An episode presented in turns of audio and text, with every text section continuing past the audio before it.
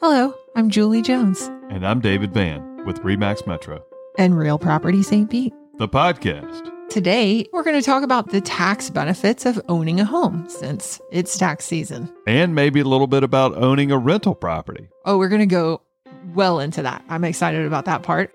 So, yesterday was tax day, and everybody's got to figure out how to pay what they owe, figure out if they can pay less next year, hope they make more money next year, and not be sad about paying taxes. When we talk about people buying a house and we talk about the investment aspect of it, especially for young people, after talking about the bros and the guys buying the house, the three guys that we talked about on a prior episode, when you think about throwing away that rent or trying to put $500 a month into a mutual fund, but then you're still paying rent instead of owning a home, I mean, that's pretty tough. Right. Home ownership is a huge catalyst for building wealth. Managing a mortgage is not always easy between the monthly payments, your maintenance, unexpected repairs, things that break. The cost of ownership can really add up. Fortunately, however, there are a lot of tax deductions for homeowners that can help ease that financial burden. And since it's tax season, that's what we're going to talk about today. There are a lot of tax benefits of owning a home. The IRS offers several tax breaks from homeowners for deductions from the interest on your mortgage to credits if you improve your home's energy efficiency in certain ways, as well as many of your closing costs. So if you pay down your interest rate or other types of things, that can be a tax savings. Do you have to itemize to get those deductions? I believe you do, but we'll give our disclaimer that we are not tax professionals. We're just here to put some ideas in your head so that you can speak with your tax professional to get help on the specifics of these subjects. And indeed, I mean, we know that owning a home versus renting a home is a massive difference maker in your wealth building tools.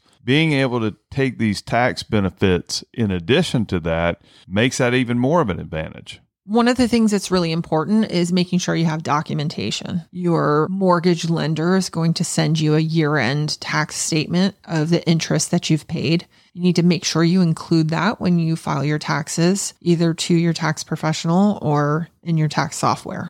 It's important to remember to do these things because nobody else is coming in behind you to take care of getting those deductions. I think that's the point of having this conversation is reminding not just young people, but maybe people who are first time home buyers or have only owned a home for a short period of time. And, you know, the thing about Florida that this lady failed to remember or understand, which is no big deal because her husband is a tax accountant, is that the property tax advantage of homesteading a home and keeping the property taxes down that you pay through homestead and through save our homes cap i have seen it many times where people forget and they don't homestead the property. And it goes on for a few years. Again no one's reminding you except for maybe your realtor to hey make sure you do the homestead So let's talk about that because you know I like to clarify for anyone who's not certain what we're referring to is your homestead exemption in Florida has a twofold benefit. One is a $50,000 exemption off of your taxable rate for your property taxes through the county, which um, is based on if you live in that house as a primary residence. right And there's a secondary benefit in our area and and in Florida, which is the Save Our Homes cap. The Save Our Homes cap is just an amazing advantage for Floridians. If you're homesteaded within the first two years of being homesteaded, the Save Our Homes Cap Act kicks in and limits the increase in the assessed value of your home to 3% or the gross domestic product, whichever one is less. And that means that while home values might be going up 8 to 10%, because that's about average in our area, year after year, the value that you pay taxes on is limited to 3% per year. I mean, can you imagine building value on something that's not taxed or is 7% off of the tax? It makes a big difference. So I love that. And I think that should be a whole separate topic. So let's go into that on another um, podcast episode. Okay, that sounds good. One of the things that I mentioned earlier is that there are some tax savings for making your home more energy efficient. That's right. We lost our AC downstairs. It stopped. It froze up it froze over and it was leaking and it was a mess. We've been through this before because, you know, we've we've bought many AC systems in the past and we talked to an AC contractor. He came in, he looked at it and he said, "You know, this thing is rusted, it's not in good shape. I would recommend replacing it. And then he told us if you replace your AC system with at least a 15 or 16 SEER system, you get a $2,500 credit back from the federal government. That's pretty cool. Yeah, that's good. I mean, when you look at like a $10,000 system and you get $2,500 back, that's a pretty good discount. Yes. So there's a lot of things that they giving credit for to improve efficiency for your homes and also to help stop some of the emissions from your homes. It's funny because there's a lot of conversation about cars and, you know, low emission and EV and everything, but it's interesting that people aren't as focused on homes as they should be. Yeah, homes put out a lot of CO2. So, we're going to do a great episode on energy efficiencies in your home and ideas that you can do.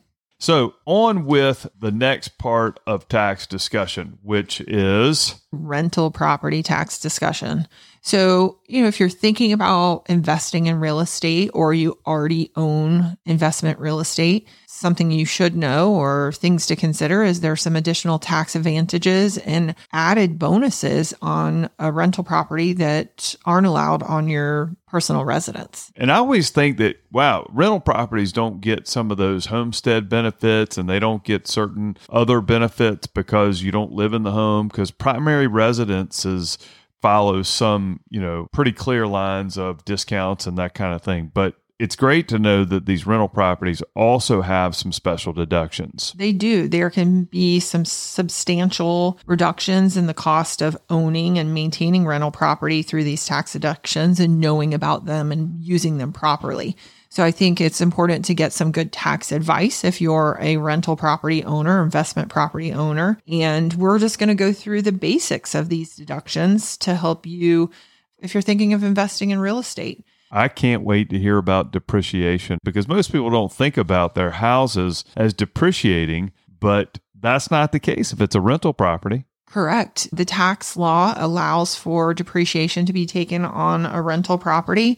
It's one of the many aspects of your tax deductions available to you. And the depreciable life of real estate generally ranges from 27 and a half years for residential property to 39 years for non residential property. So that's a line item on your tax deductions that when you're filing your tax form for rental property that you can use.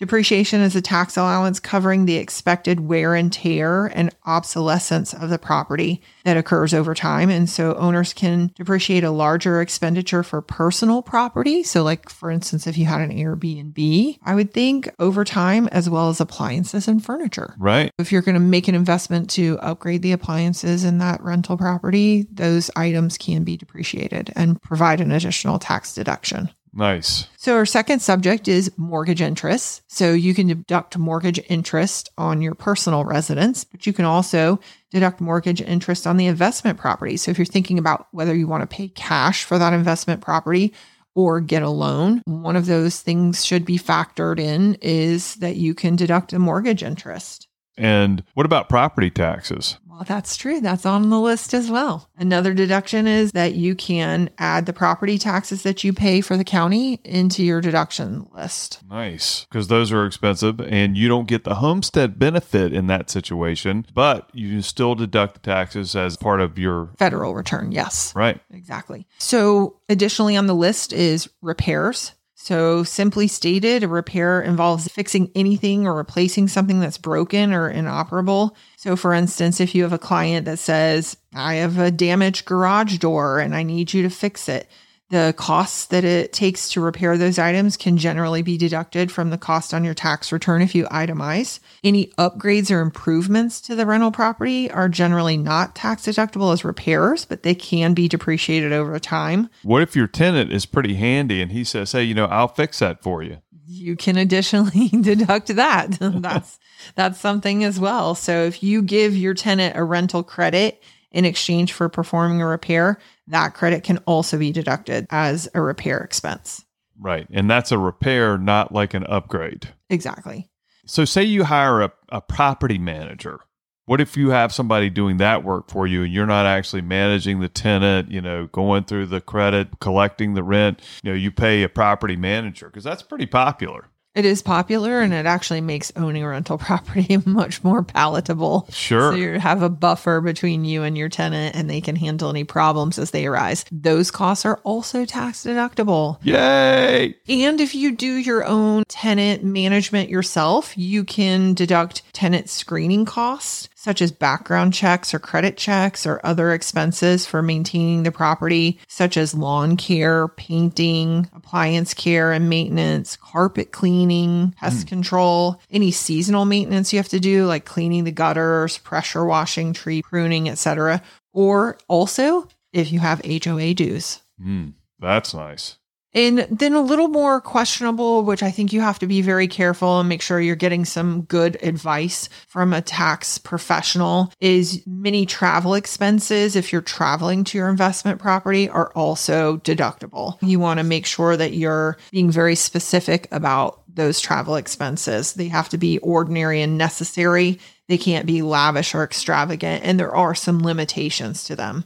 I don't think we should go into that because you really need to get some help, but it is something to consider if you're going to buy a investment property that's not close by and you have to travel there on a regular basis to either check on it or do repairs, etc. You mean like the Virgin Islands? that would be nice, yes.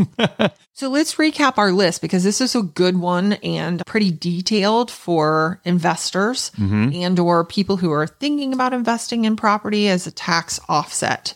So just to go back through the deductions available, asset depreciation, so owning that property and depreciating the value, including appliances, upgrades, etc. Your mortgage interest if you have a mortgage on the property. Which you should. That's an opinion. But make your uh, purchases go further by using some other people's money. That's a strategy that not everybody uses, but you know, paying 100% cash on an investment like that, you know, you could buy a few more properties if you didn't use all your cash on one. The property taxes, which is different than on your personal residence. Okay. Actually, write those off. Repairs made to the property, your operating expenses. So, in other words, if you have a management company helping you, and also travel and other miscellaneous expenses, which again, cautioning you to be careful. Indeed. So I don't know if we're going to go down this road or not, but I have had several clients in the past use a special tax deferred growth tool called the 1031 exchange. I think that's a great thing to talk about for any investors considering purchasing additional property, making a change to the properties that they own, possibly because they've gained value. Yeah, that 1031 exchange is called a like kind exchange. And it's not just for real estate. You could do boats or cars. There's other things, but they have to be like kind. So if you're selling a piece of real estate, you receive the funds into an account that is not held by you, can't go into your bank account or you get taxed. So you have to have a separate account, an intermediary for the 1031 exchange to take place. The goal of the 1031 exchange is tax deferment on the proceeds of that sale. Correct. Because you reinvest that money into a like kind asset. Yes, it's an exciting tool. So, we're going to go into that in a future episode. This was a great conversation because we came up with lots of new topics for you to look forward to listening to. Today, we thought about ways that we could help our clients and our listeners think about how they might save money on real estate investments and how the tax deductions will help them with their personal income because we know that real estate is a great wealth building tool. Whether you're young, old, wealthy, middle, low, everybody gains value and builds wealth through real estate, Super exciting. but not renting. In other words, not being a renter. Right. not being a tenant. Well, that was a great conversation. I'm super excited about it. Yes. Nobody loves taxes, but finding new ways to save money is hopefully what you'll get out of this. Yeah, I think being knowledgeable about these things helps everyone, and we're trying to bring that to you. Thanks for listening today. I'm Julie Jones. And I'm David Vann with Real Property St. Pete Podcast.